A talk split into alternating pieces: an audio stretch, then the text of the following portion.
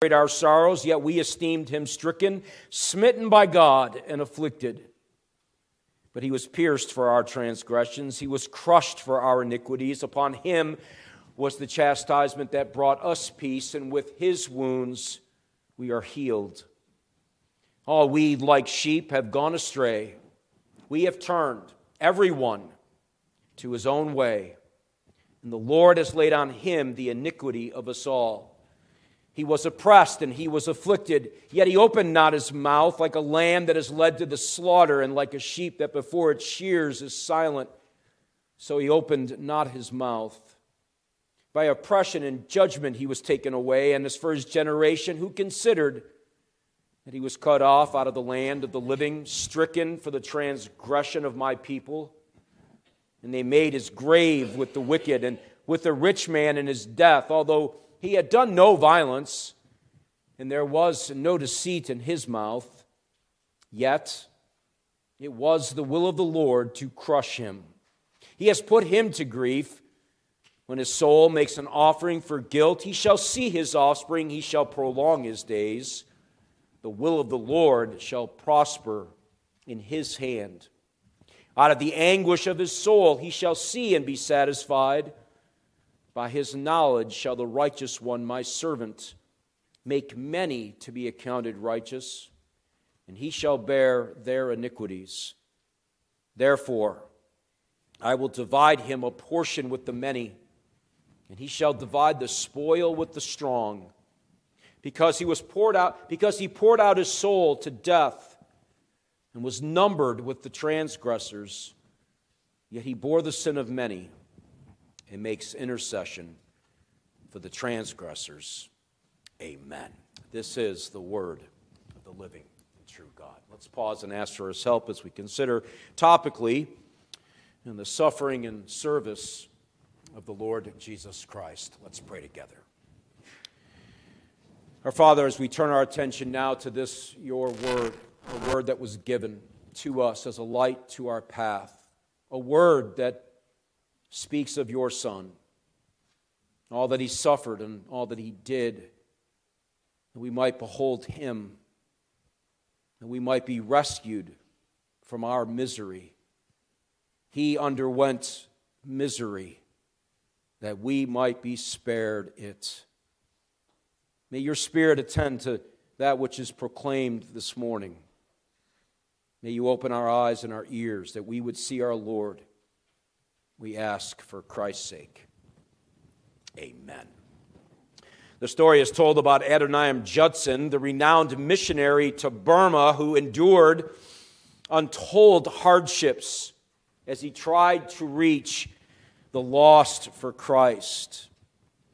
For seven heartbreaking years, he suffered hunger and privation. During this time, he was thrown into Ava prison. I guess that's the name of the place and for 17 months was subjected to almost incredible mistreatment. As a result, for the rest of his life, he carried the ugly marks made by the chains and iron shackles which had cruelly bound him. Undaunted, upon his release, he asked for permission to enter another province where he might resume preaching the gospel. The godless ruler indignantly denied his request, saying, quote, My people are not fools enough to listen to anything a missionary might say, but I fear they might be impressed by your scars and turn to your religion. The question this morning for all of us as we have heard the Word of God proclaimed, you, a, passage, a prophecy that you've heard many, many times. really, a chapter that, that describes the very suffering nature of Christ and all that he underwent. Do the scars of the Lord Himself cause you to see His glory? I recognize the counterintuitive nature in the world in which we live to even make such a statement like that. We are often repulsed and even turned away from that which is ugly or, or, or, or difficult to, to look at. But again, I ask you, do the scars of Christ cause you to see his glory. Do you understand the, the nature of the suffering of Christ? Do you understand its purpose? You see, the world is befuddled by the notion of a suffering servant who came to rescue suffering sinners and bring them to salvation. Yet it was indeed, wasn't it, the will of God, his Father, to crush him, to crush the Son uh, for your sake. It was that eternal wrath that was yours to bear and which you could not bear that was placed on the Son, the Lord of glory. Are you fool enough to see the suffering and serving of Christ? And then behold him, the glorious Savior, and bow your knee gladly before his throne. You see, if the answer is yes, you are no fool. The answer is yes to the questions that I've put in front of you, you, you are no fool. But if the answer is no, if you will not look upon him and see him for all of his beauty, even in the ugliness of the scars and the suffering, then you, my friend, are the worst kind of fool. You are the kind of fool that will regret that decision for eternity. You see, it was the will of God to bring to us not someone in pomp and circumstance, but a suffering servant a one who would suffer all that you should be suffering and would suffer had he not entered this world in this way. The prophet of Isaiah is right in the middle of what we know as the servant songs of Jehovah.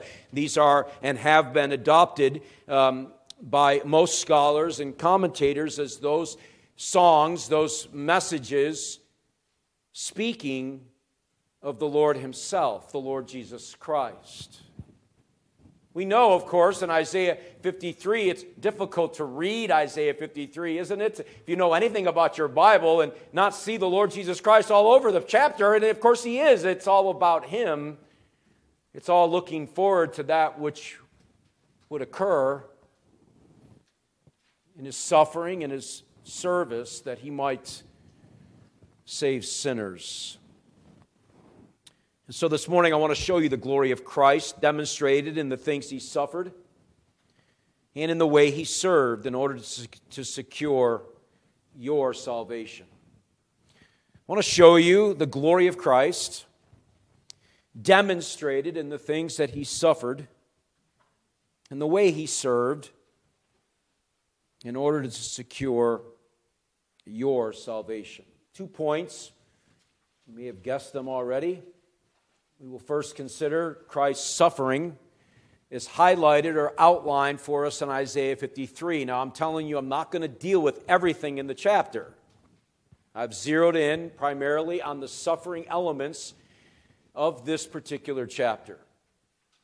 And then we will turn our attention to the service of Christ as highlighted for us in the summary expression that the Apostle Paul uses in Philippians chapter 2, that, that ancient hymn that shows us how the Lord of glory humbled himself to serve for the sake of the people he came to redeem.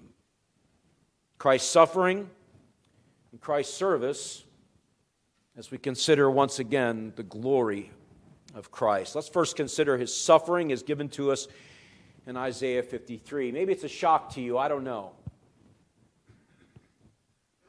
But this suffering and the origin of this suffering, from where did it come? Where does it spring? Well, it springs, the prophet Isaiah gives it to us, it, it, it springs uh, from the declarative will of the Father of heaven. You might think that's strange, even odd. What father would will or determine as we see in verse 11, to crush his son for sinners of all people. It wasn't as though he did it for good people or, or nice people or pleasant people or. No, he did it for those who were depraved in mind and in heart, those that would reject him, those that would not hear him, those that would not listen, those that would not see. As the verse plainly tells us, it was the will of the Lord to crush the Lord Jesus Christ. Verse 10, I think I misspoke earlier. Verse 10, not verse 11. It was the will of the Lord to crush him. There's some items to consider here. Just in this simple, theologically charged statement. First, it has eternal roots in the triune God Himself. Now, you're going to put your thinking caps on a little bit here. I realize I'm going to weed, I'm probably going to wander into some you know, theological weeds. I trust I won't lose you. I'll make it as simple as I know how. The prophet invokes notice the covenant name in this passage. It was the will of the Lord, verse 10. Notice the name, the name of Jehovah or Yahweh is invoked. This is the covenant name. This is the name you heard about in Acts chapter 7. It's the name that you recognize that was given to Moses in Exodus chapter 3. This is the name that's above every name, the name of which every knee will bow, every tongue will confess.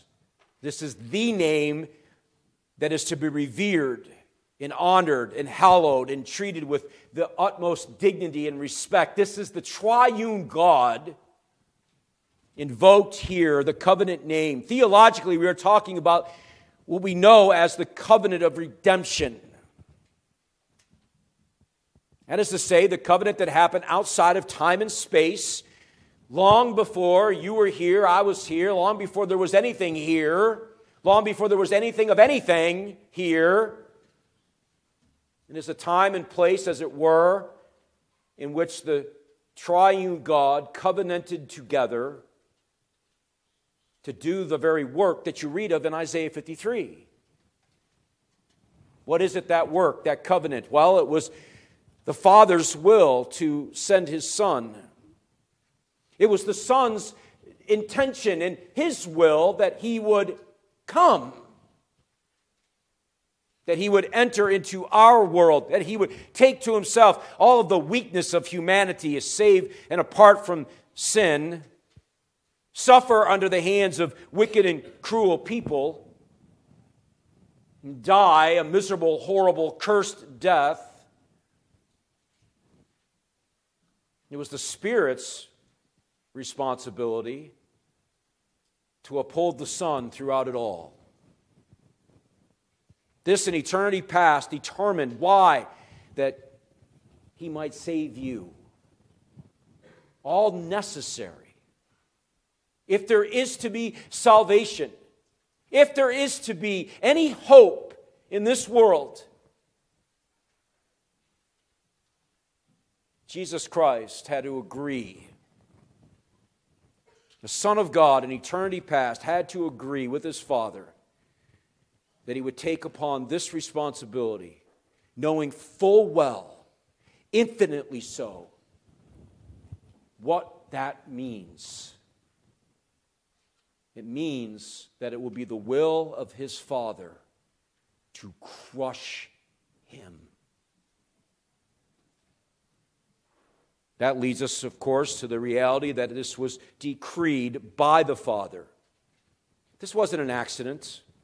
This wasn't a, a, a, situation in which it was happenstance. It just sort of worked out that way. And uh, here came a good man who uh, was nice to people, who served people, who even did these miraculous things for people, who then was mistreated by people. No, this was determined by, the, by our Lord's Father in heaven. Decreed to happen according to his purpose, to his plan. This was not a matter of which various circumstances just sort of ran their course.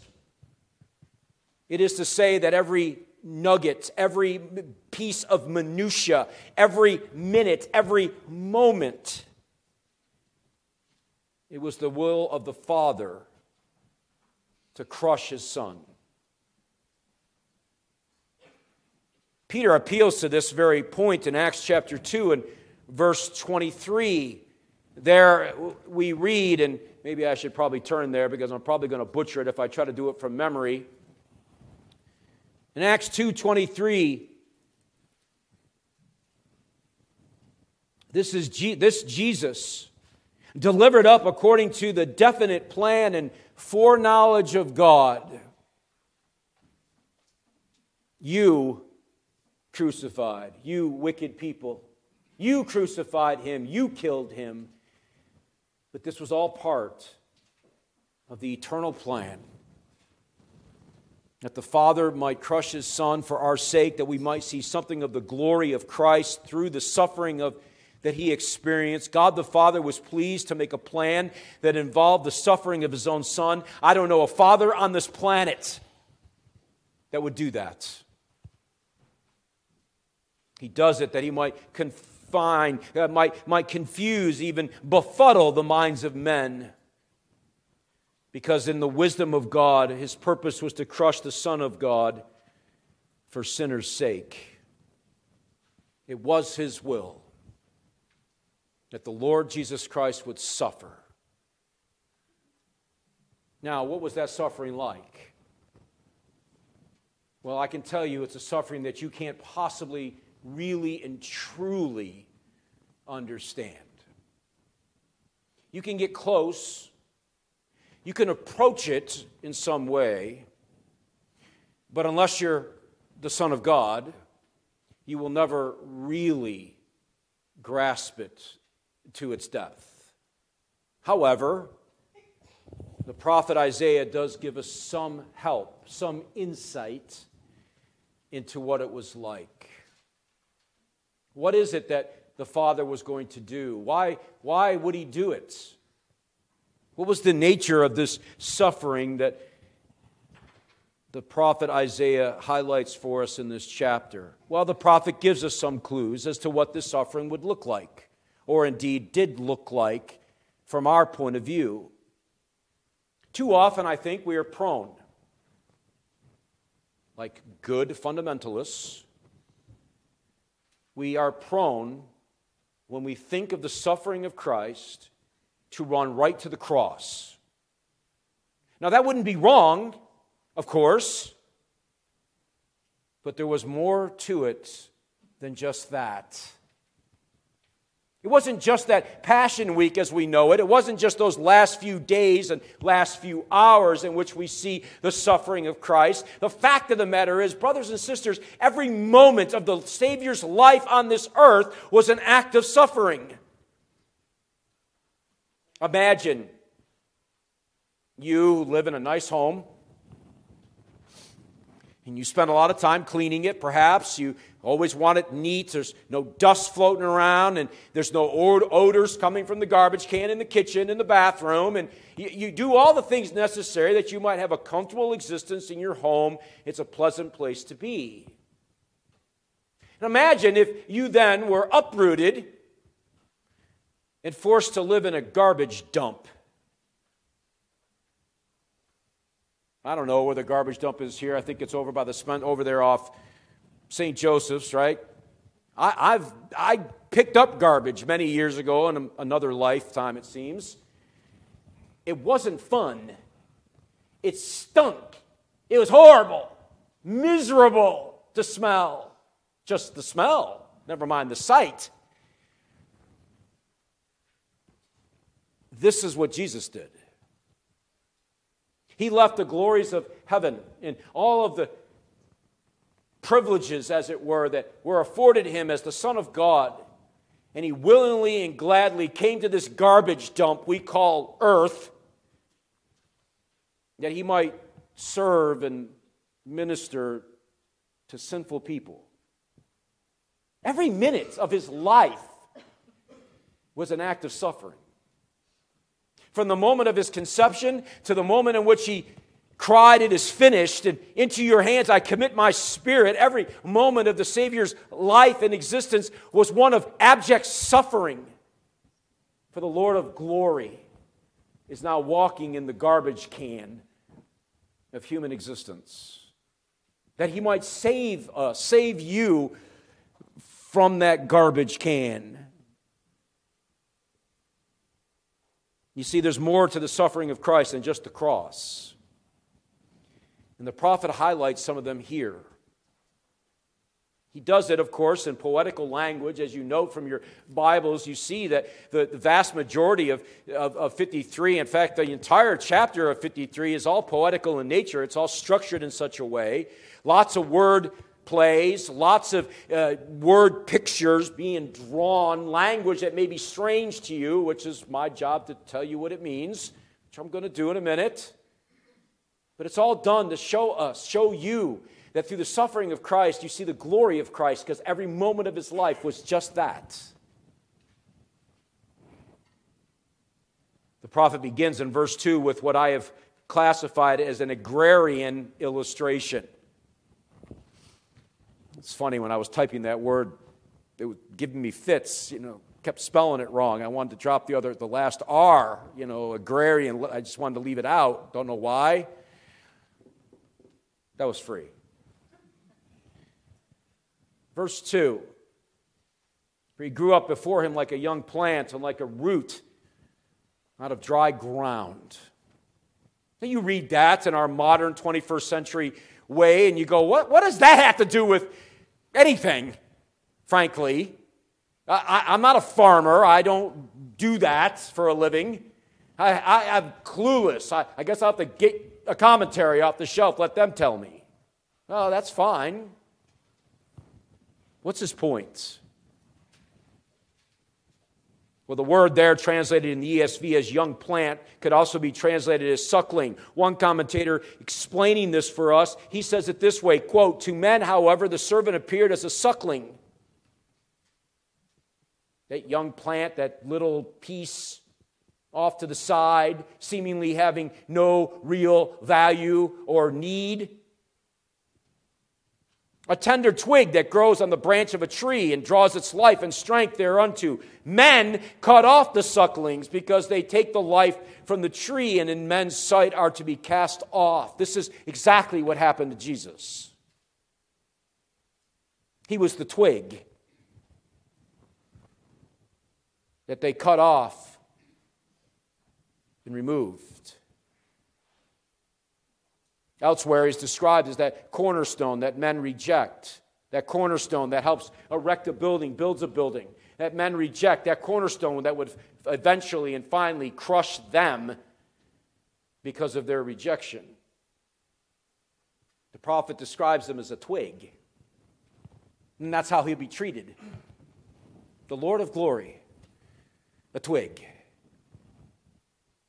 The second, he says, he makes reference to this root out of dry ground. That root that we note even earlier in Isaiah's prophecy, all the way back in chapter 11. The very first verse, a chapter that's often used around Advent, around the what we know as the Christmas season. There shall come forth a shoot from the stump of Jesse, and a branch from his roots shall bear fruit. It's unquestionable that the prophet is thinking of those words. This root out of dry ground, the reference here draws out attention to the nature of his birth and the addition of the human nature through the virgin birth itself.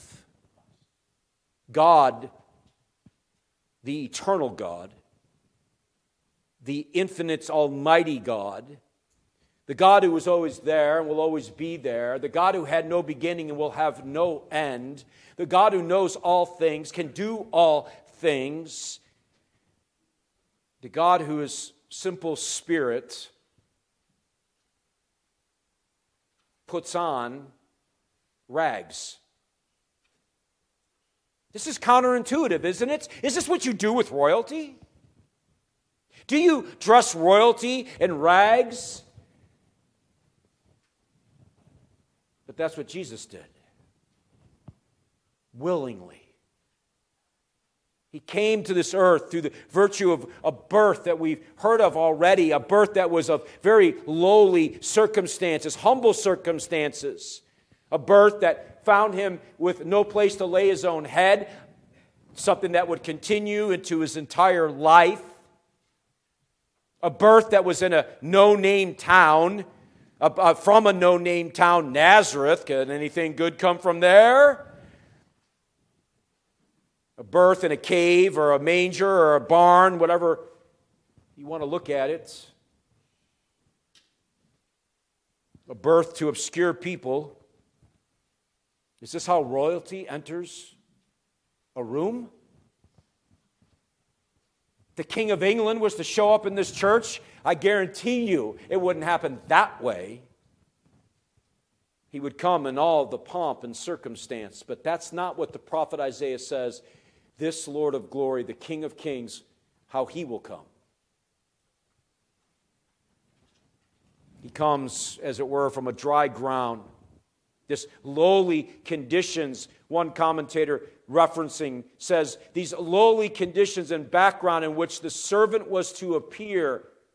It suggests the miserable nature of the conditions in the midst of that which the servant's life was to be lived.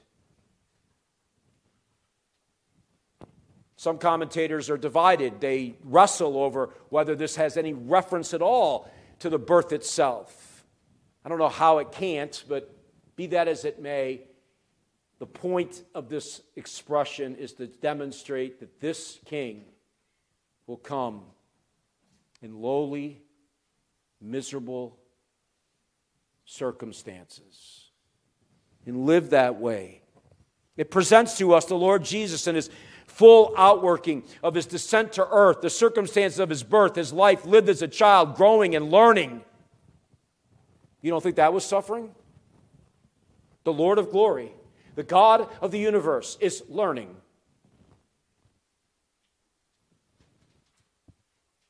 In the circumstance in which he ministered to sinners during his three and a half years of public labor. The agrarian illustration. What about his appearance?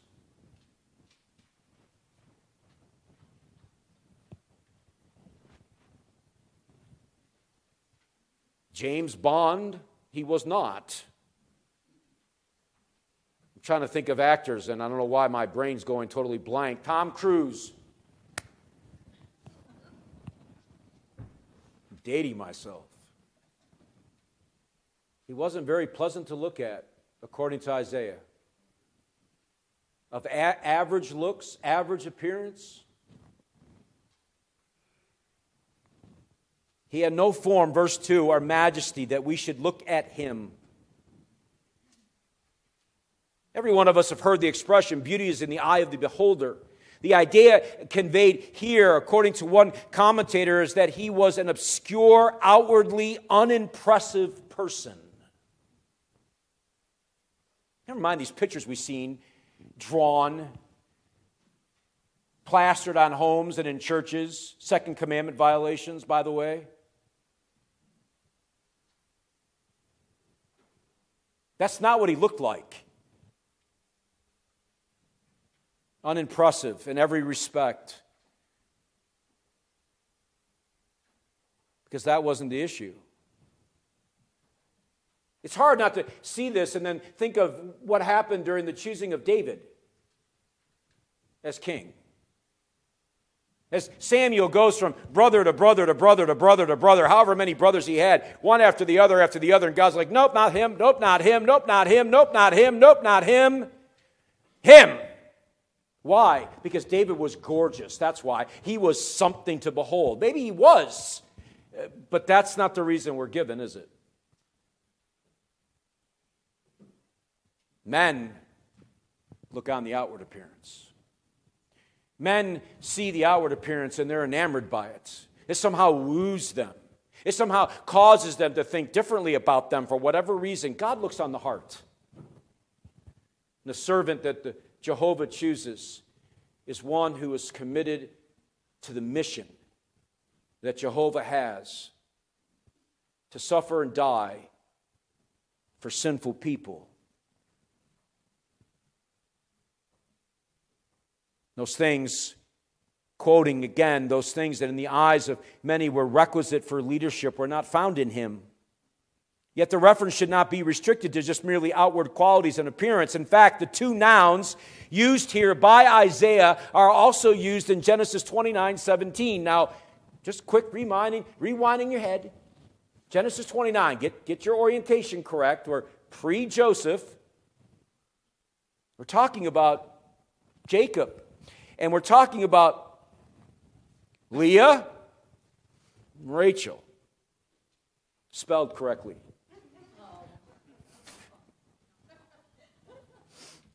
It's a joke.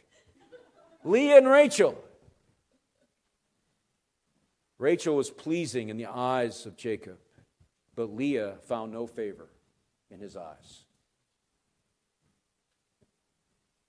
The prophet deliberately combines these two nouns here in this verse that he might draw our attention to the fact that there was nothing all that impressive about Christ in his appearance, but it was the heart of the servant of Jehovah. When we see him, we find no beauty that we should desire him. Our judgment, in other words, is according to the outward appearance and is not just and true. It's a sad picture. The servant dwells in the midst of his own people, and behind his physical form, the eye of faith should have seen the true glory. But looking upon his outward appearance, Israel found nothing of beauty to delight the eye. How sad it is. You know, I was thinking as I was writing that one point there how often and how quick we are to judge based on appearance. You see someone coming in the room, they stink. I mean, they smell. There's an odor. Raggedy clothes, they walk through the door of this sanctuary and they plop themselves down in one of the seats, maybe next to you. What's the first thing that goes through your mind?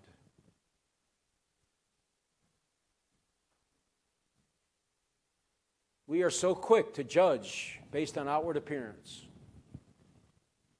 But the servant of Jehovah had no outward appearance in which men would behold him. They would hide their faces from him, they would look away from him. But that didn't change the fact that he was still the Lord of glory.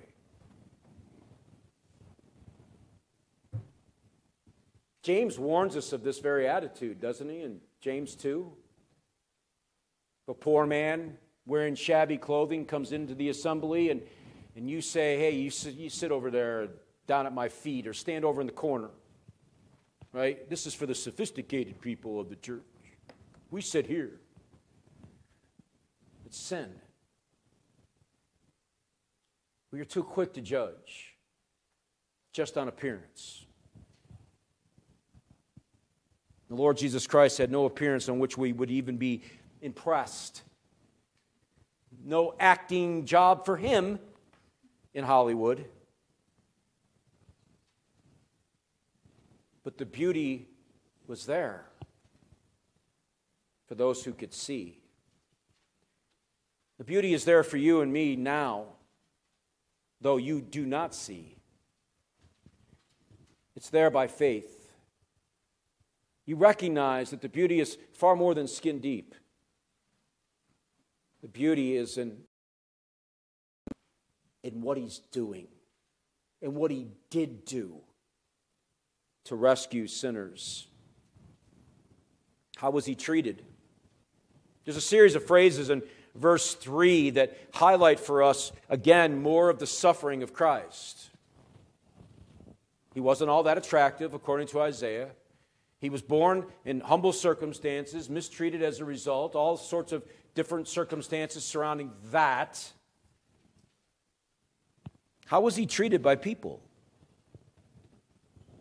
You see this as Christians, as those who have professed faith in Christ, and you read of these words, and it and it grieves you, at least it ought to. That's because your eyes have been opened to the glory of Christ. That's because you've been changed by the work of the Spirit and you see these things the way you ought to.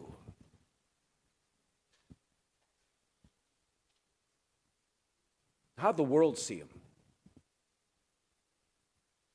Well, the prophet tells us he's despised. He, he, wasn't just disliked. He wasn't just like, well, you're not one of the popular people.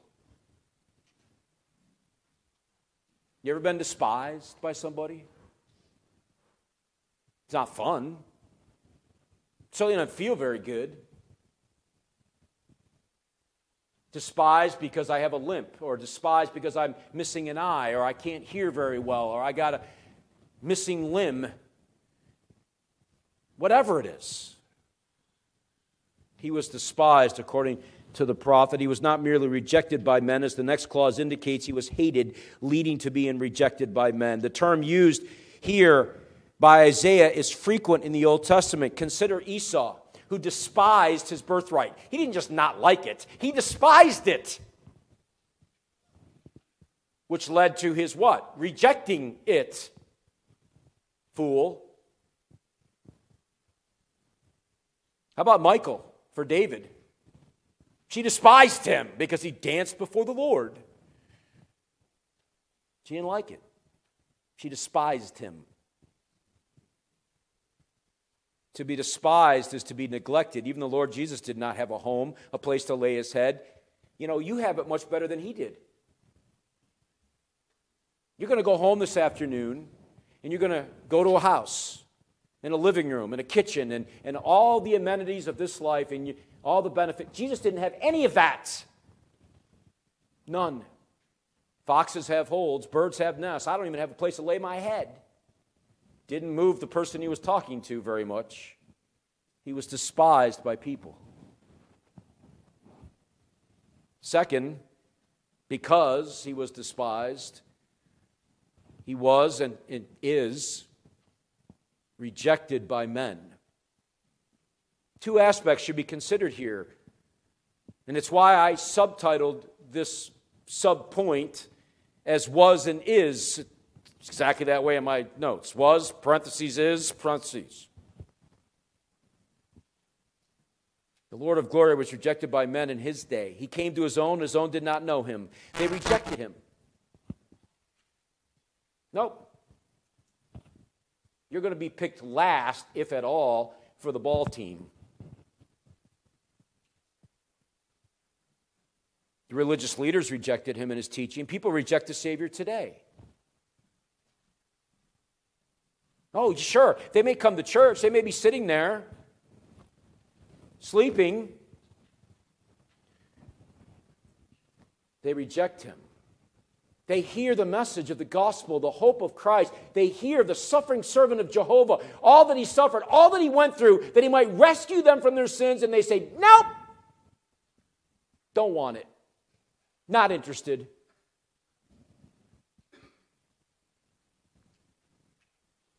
Just like in the days of old, today, people reject the savior. No not to his face necessarily yet whenever they hear a good hear the good news brought by christ whenever they hear of christ they reject what he offers. What does he offer? What, what is it that he offers to sinners in his not so a pleasing appearance in his humble circumstances in which he was born and the way in which he ministered and served the lowliest of people? What does he offer? Well let's see that through the suffering comes hope. Through rejection, the offering of atonement is made. They reject him because they cannot see him. They reject him because his message disarms their labors and tells them they don't want that. Maybe if he came as a king with a crown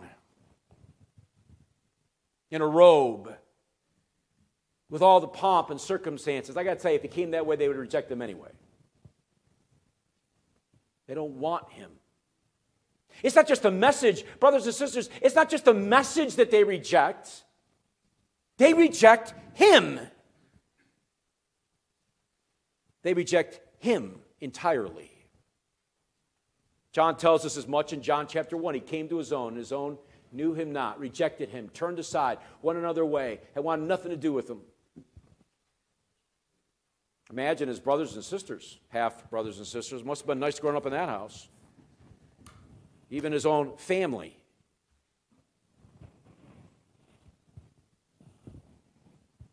Are you rejecting Christ today? I don't know what tomorrow holds for you.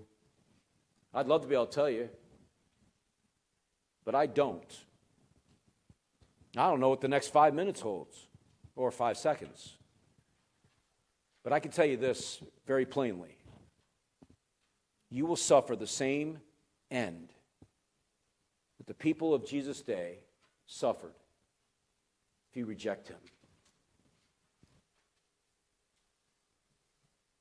You must not. You must embrace the suffering servant of Jehovah if there's any hope at all for you. He's not going to win an Emmy, a Golden Globe, but he will save your soul. That is to say, you must look upon him. You must not turn away from him. You must recognize that he was oppressed. The next phrase, he was oppressed and afflicted. Verse 7. He was oppressed and was afflicted, yet he opened not his mouth. The oppression of the Lord Jesus Christ was not merely in those hours on the cross. That was horrible. You'll never understand it, neither will I. I'd have to be him to understand it.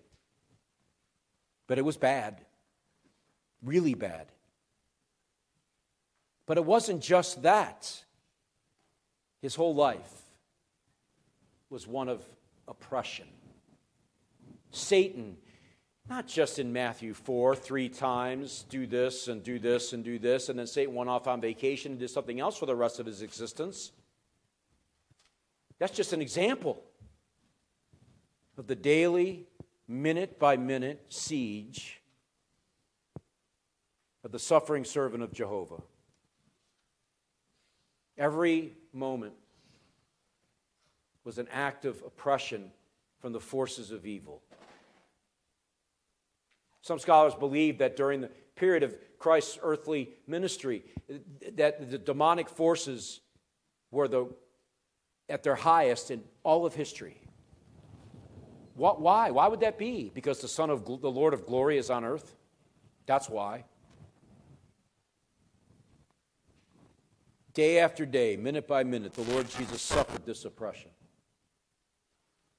You might think, how did he endure it? How did he manage to get through this? How?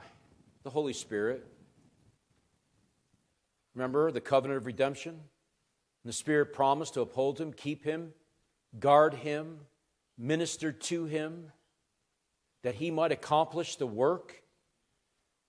Yet through rejection and despise, being despised and oppressed, he might save you and me from all of those things.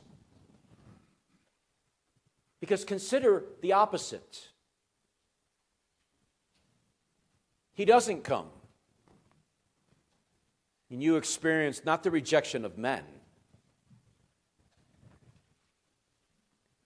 you experience the rejection of a holy God for eternity. He was rejected that you might not be rejected. He was oppressed that you might not be oppressed.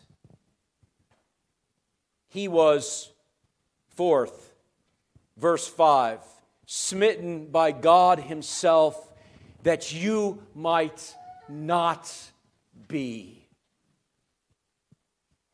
the judgment of a holy God, all of it fell on him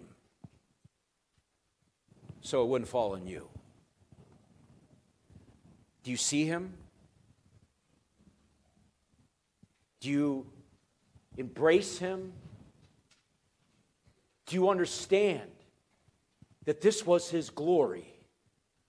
that he might suffer, be despised, and afflicted, and oppressed in every way imaginable and beyond imagination, that you wouldn't experience any of these things.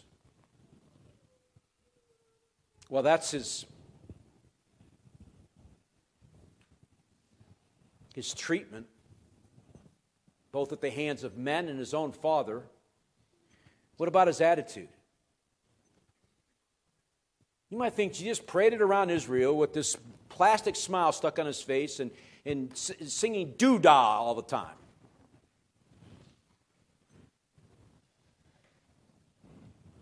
Isaiah says he was a man of sorrows. His entire life is one of grief, not only physically, but spiritually. What was it that moved the heart of the Savior to sorrow? What ought to move every elder in the church to sorrow? Frankly, what ought to move every one of you in this church to sorrow? Sin. As he walked this earth and he looks around at the world that his father made, it was all good. And then sin comes in and wrecks it all and destroys it and makes it of nothing. And he looks around and sees the effects of it, not just in creation, but in people made in his father's image. He was a man of sorrow. He looked out over Jerusalem, didn't he? What was it that made him cry real tears over Jerusalem? What was it that moved his heart to compassion for the poor and helpless of the world? It was not that he, it wasn't that he, not, that he only loved the souls of men, saw the complete and utter destruction sin has made and brought on their lives, but that he, the one who is the answer to that fundamental problem, would be rejected by sinners. The solution is ignored. The mess is made by sin. The solution is there, and they turn aside to stupid things, to the idols of their life and everything else. Isaiah tells us that these people were like sheep. You know, when the Bible uses sheep, it's not usually flattering. All we, like sheep, have gone astray. He includes himself. Each one of us, every one, has turned to their own way. There he is, looking over the sheep, and he's grieving, sorrowful because they are like a sheep. They are sheep without a shepherd. The blind are leading the blind. People are parading themselves right into a lost and hopeless eternity. He was a man of sorrows, acquainted with grief. Literally, he knows grief. He doesn't just know about it, he didn't just read about it in some book. He knows grief. John chapter 11, he hears the report of his friend. He's dead.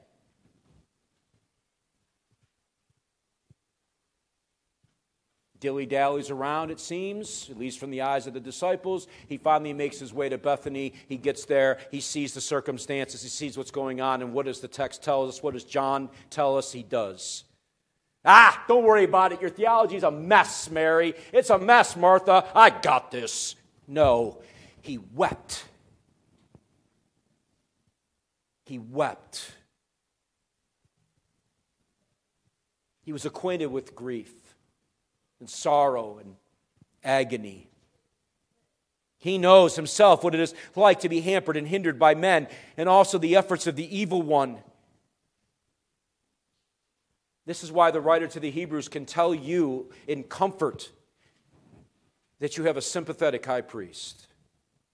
You hurt? Are you sorrowful this morning?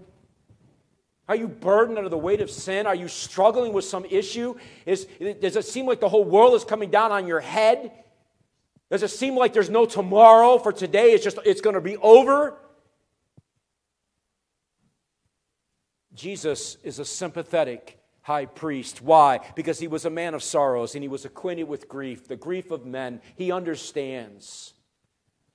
That's why you can go to his Father in prayer and find grace and comfort and mercy in time of need. Why did he do all this? And I haven't really even scratched the surface. I've just given you a summary. Why? Why would he do this? Why would anyone willingly subject themselves to the despisement of men, the rejection of men, sorrow and grief, oppression of the highest order? Well, the text tells us why.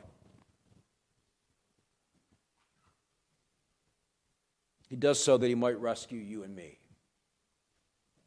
It's the only way because it was the will of his Father. There is no plan B. This is the way in which he would save you and me from our sin. We, like sheep, the scripture uses this illustration of an animal to describe you and me. We are like sheep, we wander. Due to our sinful nature, we stray from the commands of God. As such, we are subjected to the judgment of God. For all have sinned and fall short of the glory of God. The wages of your sin is death. It is a death you deserve. Except we are rescued by the suffering Lamb, the Passover Lamb, the Lamb that takes away the sin of the world, as John the Baptist declared it rescued by the suffering Savior. The suffering servant of Jehovah rescues his sheep from the clutches of the evil one, the world, the flesh, and the devil. An exclusive work done by the suffering Lord that he might rescue us, rescue you from your sin. Do you see his glory? Do you stand in awe of what he has done? Because if you do not, if you cannot sit back even for a moment and ponder the labors of Christ and all that he suffered, then, friends, I fear for your soul. You must see it. Maybe there's no words that can be formed in your mind or in your heart, but you still must see it. This is the Lord of glory. He came to suffer that you might not have to. But he also came to serve. The Apostle Paul, and I'm just going to skim through this very, very quickly, but the Apostle Paul, in a passage you well know in Philippians chapter 2, that, that ancient hymn, it's got a lot of press, bad theology, good theology, bad theology. The nature of this suffering servant was one of a servant. I came to serve, not be served. Who did he serve? That leper in Mark chapter 1. Mary and Martha in John chapter 11 at the death of Lazarus. His disciples. You. You're there. His labor of suffering, his labor of service was for your sake. This attitude of Christ that he had was one of abject humility. Paul says so in verses 6 through 8 of the text. In what sense did the Lord Jesus humble himself? Well, he humbled himself under the full weight of the law, which he was the maker. You know that law that condemns you? That God holds up to you in eternity and says, okay, so how'd you do? There it is, the Ten Commandments. They're listed in order. How did you do? Well, you know, I kind of messed up there on that fourth one. You know, the one that Lord's Day one? Well, it's just a little thing, you know. Condemned. What? What? I mean, everybody makes mistakes. Uh, that's too serious of a one to make. Sorry, that's sin. And, well, hell's your destination. Jesus fulfilled all that for you. He lived under the weight of the law that he made, that you might not suffer the consequences of a law breaking person. Second, he humbled himself by doing only what the Father told him to do and say. We saw this last week. Third, not only did he humble himself under the full weight of the law, doing only what the Father told him, he humbled himself by serving the needs of others, not his own. Think of the number of people that he physically helped and yet was rejected. And fourth, he humbled himself to the point of death, as the text tells us death on a cross. The embarrassment and shame of it all. Not a private death in a room, lethal injection, public, miserable, long. What was the cause of this humility? The salvation of sinners. It was your soul that he was mindful about. Through the crosswork of Christ, the atonement is accomplished. He came to save his people through his active and passive obedience. He rescues the souls of men. That is why he came to suffer, and that is why he came to serve. Well, what's the result of that then? Certainly there must be. Well, Paul tells us that God exalts him. The glory of Christ is seen by those who profess faith in him. But not just those. So easy to miss this. Everybody will see it. Everybody will see the glory of Christ on that day. Some to eternal damnation, and some to eternal glory. Even the creatures under the earth, which is probably a reference to the demonic forces in spiritual places, will bow the knee to the glory of the suffering and serving Savior. But not only does God exalt him, God saves us through him. Back in Isaiah, in verse, 5, verse 11 of the text, out of the anguish of his soul, he shall see. And what? be satisfied. Those that he came to suffer and serve, suffer for and serve, he will see. He will see the fruit of his labor. And if you know Christ this morning, this afternoon, you're the fruit of the suffering of Jesus Christ. You're the fruit of his service. You are that inheritance that he was given. Think of it the Lord of glory, looks at you and says, You are the fruit of my labors. It's almost difficult to even express with words. The scars of Christ, his suffering and serving for the sake of helpless, ruined, miserable sinners is part of his glory, and it is that which you must bow and give adoration. You will. Make no mistake about it. You will bow. You will do it willingly and gladly, rejoicing all the way, or the angels of heaven will put you on your knees before him. But you will bow. You must bow now.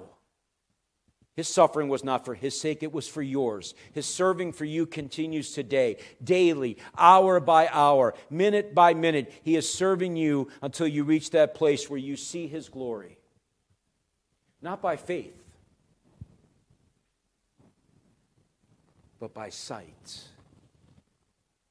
What a day it'll be to behold the scars of Christ, and you will see them and behold his glory and be reminded of the suffering servant of Jehovah who suffered that you might not have to for all eternity. Amen. Our Father, we thank you and again praise you, and we know and acknowledge that those words, they just fall so far short of what we owe you your will to crush your son, the wisdom of an eternal God, that the Savior of sinners would suffer for sinners' sake. May we stand in awe of you again. May we praise you. May you help us. May we see our Lord now, maybe in a way we never have before. He is our suffering Savior the Lord of glory. And we pray it in his name.